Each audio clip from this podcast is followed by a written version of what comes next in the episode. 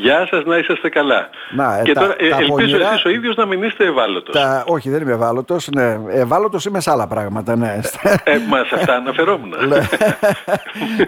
λοιπόν, το νομοσχέδιο που θα περάσει, γιατί έχουμε πονηρά νομοθετήματα να περάσουν τώρα, έτσι δεν είναι; Προχθές μου λέγανε ότι ε, περνάει βέβαια και το νομοσχέδιο για, την, ε, για το γάμο των ομοφυλοφίλων βέβαια και Ε, ναι, την σιγά σιγά. τεκνοθεσία. Μα, ε, ήδη τώρα που μιλάμε, Ναι. δηλαδή ε, είναι σε εξέλιξη Σε χαλαρό συνεδρίες κλίμα. του Υπουργικού Συμβουλίου Ναι. για τέτοιου είδους νομοθετικές πρωτοβουλίες. Α, ίσως με το τέλος της εκπομπής να έχετε και δελτίο τύπου ότι θα, ξεκι- θα ασκηθεί νομοθετική πρωτοβουλία για την τεκνοθεσία και το γάμο ομοφυλοφίλων. Βέβαια δεν θα πούνε ποτέ το πότε και κυρίως δεν θα το πούνε ποτέ πριν τις ευρωεκλογές. Αλλά μετά τις ευρωεκλογές και ανάλογα τι ποσοστό θα έχουν καταγράψει τα κόμματα, εκεί και τότε θα, μάλλον θα ξαναέχουμε Μάλιστα. εκπομπή για σε το αυτό, θέμα. Σε αυτό θα αναφερθούμε βέβαια προς το τέλος έτσι Γιάννη Κιμιώνη. Μάλιστα. Γιατί βλέπεις με τις ευρωεκλογές θα έχουμε και επιστολική ψήφο. Ε. Βγήκε από τα αριστερά φαίνεται ο Κυριάκος ο Μητσοτάκης για να αποφύγει τις διαρροές. Γιατί οι ευρωεκλογές είναι χαλαρές και ενδεχομένως κάποιοι θα ψήφιζαν, σου λέει Νέα Δημοκρατία είναι η κυβέρνηση, κάτσε να ψηφίσουμε και ένα μικρό κόμμα να δούμε τι γίνεται. Ξέρετε, υπάρχει και άλλη εξήγηση. Επειδή οι μετρήσεις, που, οι συστηματικές που γίνονται, που δεν ε, βλέπουν το φως της δημοσιότητας, ε, ήδη έχουν ε, υ- υποδείξει ότι θα υπάρξει μάλλον τεράστιο κύμα αδιαφορίας και ως εκ τούτου αποχής. Οπότε, αποχή στο εσωτερικό θα θέλει το, το συγκεκριμένο κόμμα, το πρώτο, το κάθε πρώτο κόμμα βέβαια. που πρωτεύει στις αμέσως προηγούμενες εκλογές, να, να καλύψει το πληθυσμιακό, το αριθμητικό στοιχείο με νέο έμψυχο υλικό που σε συγκεκριμένη περίπτωση είναι οι Έλληνες, ε, οι Έλληνες ήδη πολίτες που είναι προς το παρόν στο εξωτερικό. Να. Αυτό είναι όλο. Δηλαδή στο τέλος θα δείτε ότι δεν θα υπάρχει και μεγάλη απόκληση σε επίπεδο απόλυτων αριθμών ως προς τους ψηφίσαντες. Και μάλλον αυτός είναι ο λόγος. Άρα θα μαζέψουμε άλλες ψήφους από τις κατάκητες γιαγιάδες, πώς το λένε εκεί που τα περιγράφουν οι Ναι, περισσότεροι. βέβαια. Από και αυτούς που είμαι δεν και μπορούν να εξ ψηφίσουν. επαγγέλματος μπορώ να σας πω, είμαι πάρα πολύ περίεργος με τι κριτήρια θα διοριστούν και οι δικαστικοί αντιπρόσωποι που θα πάνε στα μήκη και στα πλάτη της οικουμένης για να εξυπηρετήσουν τη συγκεκριμένη εκλογική διαδικασία. Γιατί δεν θα έχουν τους εκλογικούς αντιπροσώπους ε, παραμάσχαλο όπως γίνεται σε όλα τα εκλογικά τμήματα στη Ναι, χώρα ναι, μας. ναι. Οπότε εγώ αρχίζω και... α, Παίρνα, βάζω στο μυαλό μου διάφορα τα οποία τα βγάζω φυσικά, αλλά επανέρχονται μόνα τους. Με Ε, καταλαβαίνετε. Πρέπει να αποδειχθούν στην πράξη αυτά. Τώρα, ε, καλώς. πάμε. Ε, στη συγκεκριμένη Στο- χώρα που ζούμε, Ναι. ξέρω εγώ, νομίζω ότι είχαν και ένα εκλογικό κατάλογο με κάτι δέντρα προ δεκαετιών που ψηφίζαν και τα δέντρα. Αλλά Και σταυρούς δεν νεκροταφείων, βαριέστε. Τέτοιο απ' όλα. κράτος, ε, Πάμε. έχω την αίσθηση ότι πλέον ε, σε καθεστώς αριστείας βελτιώνεται όλο αυτό. Α, και μια απόδειξη είναι η νομοθετική πρωτοβουλία για τα ευάλωτα νοικοκυριά και τους ευάλωτους οφειλέτες. Έτσι. Αυτό να πούμε, αυτό έλεγα προηγουμένως στην εκπομπή μου. Δηλαδή ουσιαστικά ότι με το νέο νομοσχέδιο δεν έχουμε μόνο ε, το τεκμαρτό εισόδημα για τους, εισόδημα, για τους επαγγελματίες και τους αυτοαπασχολούμενους που και αυτό βέβαια είναι ε, σε πρώτη ζήτηση όσον αφορά ε, επικοινωνιακά γιατί υπάρχουν και αντιδράσεις και αλλαγές στην κυβέρνηση αλλά έχουμε και άλλα τέσσερα θέματα σε αυτό το Βέβαια. νομοσχέδιο. Κοιτάξτε, και πάντοτε, δυστυχώς ή ευτυχώς, αλλά πάντως σταθερός, ε, προς το τέλος της χρονιάς, ε, στο τέλος δηλαδή του, του οικονομικού έτους, ε, πάντοτε βγαίνει ένα ε, σχέδιο νόμου, σκούπα, για ό,τι εκκρεμότητα υπάρχει περί τα οικονομικά, για ό,τι εκκρεμότητα υπάρχει για υπερχρεωμένα, για μικρές πτωχεύσεις ή οτιδήποτε άλλο, δηλαδή ε, για ό,τι που μπορεί να, να λυθεί έστω επιφανειακά με νόμο και ό,τι άλλες εκκρεμότητες υπάρχουν. Στο, συγκε- στη συγκεκριμένη νομοθετική πρωτοβουλία της κυβέρνησης ε, πήρε τεράστια δημοσιότητα και κατά τη γνώμη μου καλά έκανε.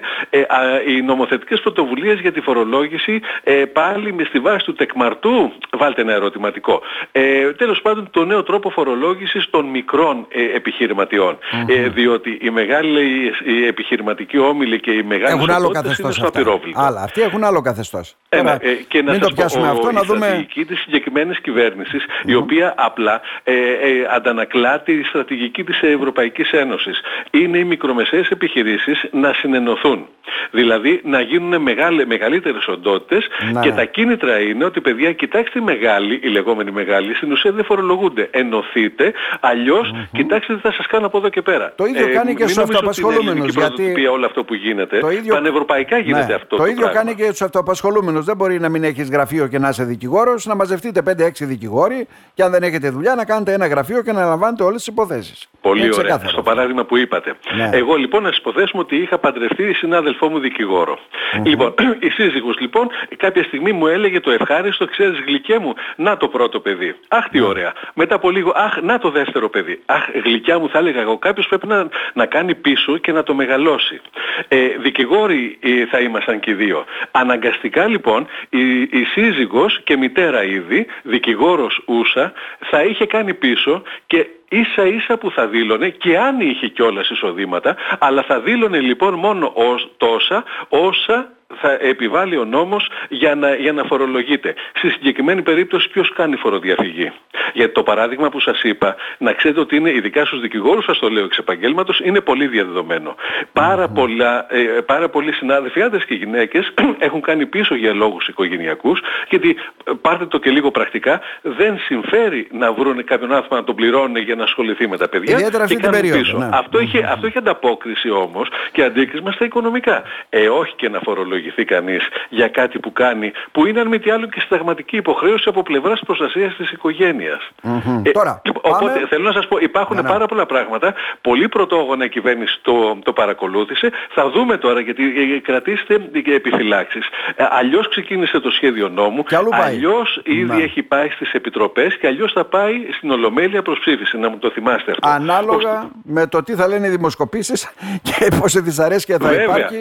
Βέβαια, γιατί ξέρετε μπορεί μπορεί, μπορεί ξαφνικά ναι. ε, κάτι παράγοντες Πινόκιο του τύπου Βρετανός Πρωθυπουργός Σούνακ να, να, να είναι κάτι σαν ε, πηγολαμπίδα ή δεν ξέρω και εγώ τι ή στρακαστρούκα. Αλλά αυτά εντάξει περνάνε σε, σε μια-δυο μέρες ως προς την κυβέρνηση. Όταν, όταν έχουμε να κάνουμε με τη τσέπη του ανθρώπου ε, και τη τσέπη του ψηφοφόρου όπου δέχεται ε, ε, ε πολιορκία τύπου Λένιγκραντ ε, με τέτοια ακρίβεια επί συναπτά δύο χρόνια τώρα, ε, κάτι δεν πάει καλά. Τώρα, λοιπόν, πάντως το, το συγκεκριμένο σχέδιο νόμου έχει πάμε... ένα μεγάλο κεφάλαιο ως ναι. προς την προστασία των ευάλωτων οφειλετών. Αυτό σε προσγειώνω ε, για να πούμε πέντε κουβέντες. Δηλαδή, τι λέει αυτό το κεφάλαιο; Για να καταλάβουμε. Έχει παγίδες, έχει παραθυράκια, ε, επανέρχεται ναι, ο νόμος Κατσέλη. Τι γίνεται; Η εξέλιξη ε, με τον νόμο του 2020 ναι.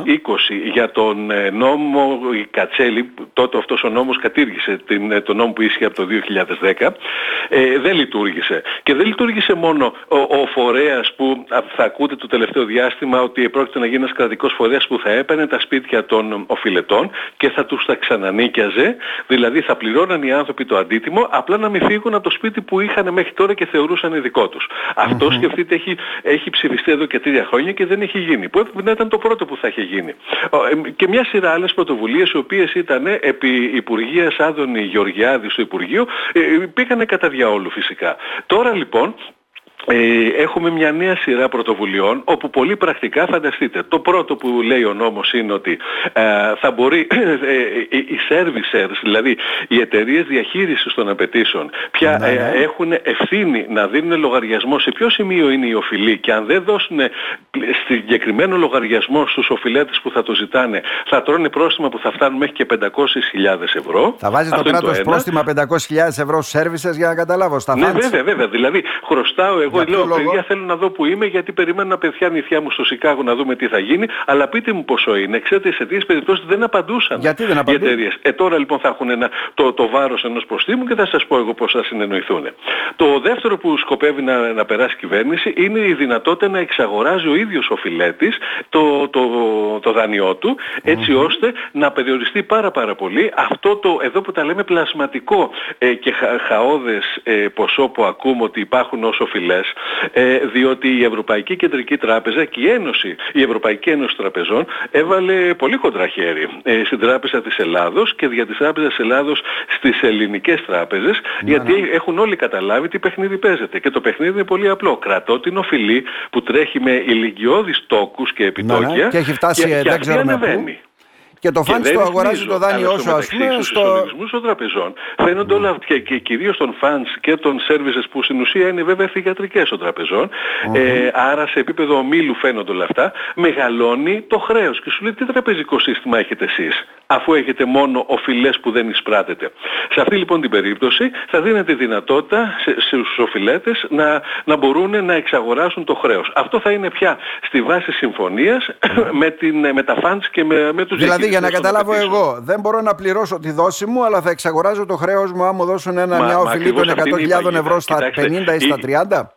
Κοιτάξτε, οι στρατηγικοί και οι κακοπληρωτές ξέρουν ότι αυτή είναι η παγίδα της κυβέρνησης. Διότι μέχρι τώρα κλαίγονται και δεν πληρώνουν και σου λέει πώς βρήκες τα λεφτά. Και αυτομάτως με άλλο νόμο που είχε περάσει το 2021, ξέρετε και που κανείς δεν παρακολουθεί, ε, έχουν διασυνδεθεί όλα τα αρχεία και μητρώα, δηλαδή η ΑΔΕ μπορεί να μπαίνει στις τράπεζες, στα ασφαλιστικά mm-hmm. ταμεία, ε, στην, μπορεί να μπαίνει... Χωρίς ιδιαίτερη άδεια. Ναι. Και ξαφνικά, αν βλέπει και μειονής ότι δεν έχει να φάει ή τουλάχιστον έτσι δηλώνει, αλλά ξαφνικά αγοράζει ένα γραφείο 20.000 ευρώ και ε, θέλει τώρα να ρυθμίσει το χρέος του και να το εξαγοράσει με 100.000 ευρώ, αυτομάτως θα δει τι ξέπλυμα κάνει και τι κλεμμένα και μαύρα λεφτά έχει. Οπότε δι, θα, θα δοθεί η δυνατότητα για αυτούς που πραγματικά μπορούν να, ναι, ναι. Ε, να αποδείξουν ότι το πόθεν έσχης τους είναι σοβαρό, αλλά οι στρατηγικοί κακοπληρωτές θα συνεχίζουν να κλέβονται.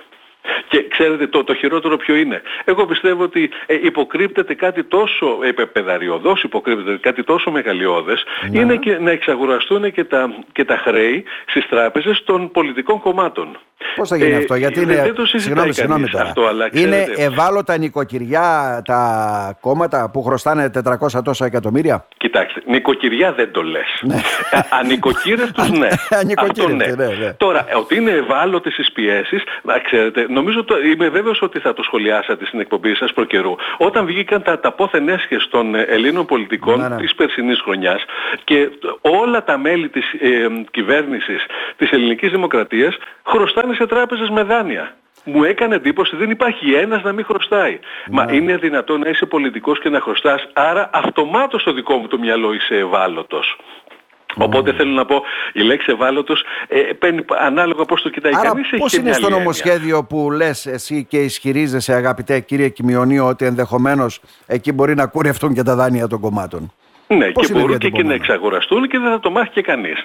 Διότι όταν λέω δεν θα το μάθει κανείς δεν θα, υπάρχει ε, απόρριτο και εμπιστευτική πληροφόρηση στο τι ποσό τελικά έπιασε γιατί προβλέπεται στο σχέδιο νόμου αυτό. Δηλαδή μια οφειλή με ονομαστική αξία 100.000 ευρώ ε, μπορεί τελικά να την κλείσει το φαντ στις 30.000 ευρώ αλλά μην θέλει να το μάθω εγώ να, ναι. που έχω αντίστοιχη αυτή και εγώ σκοπεύω και... να δώσω 70.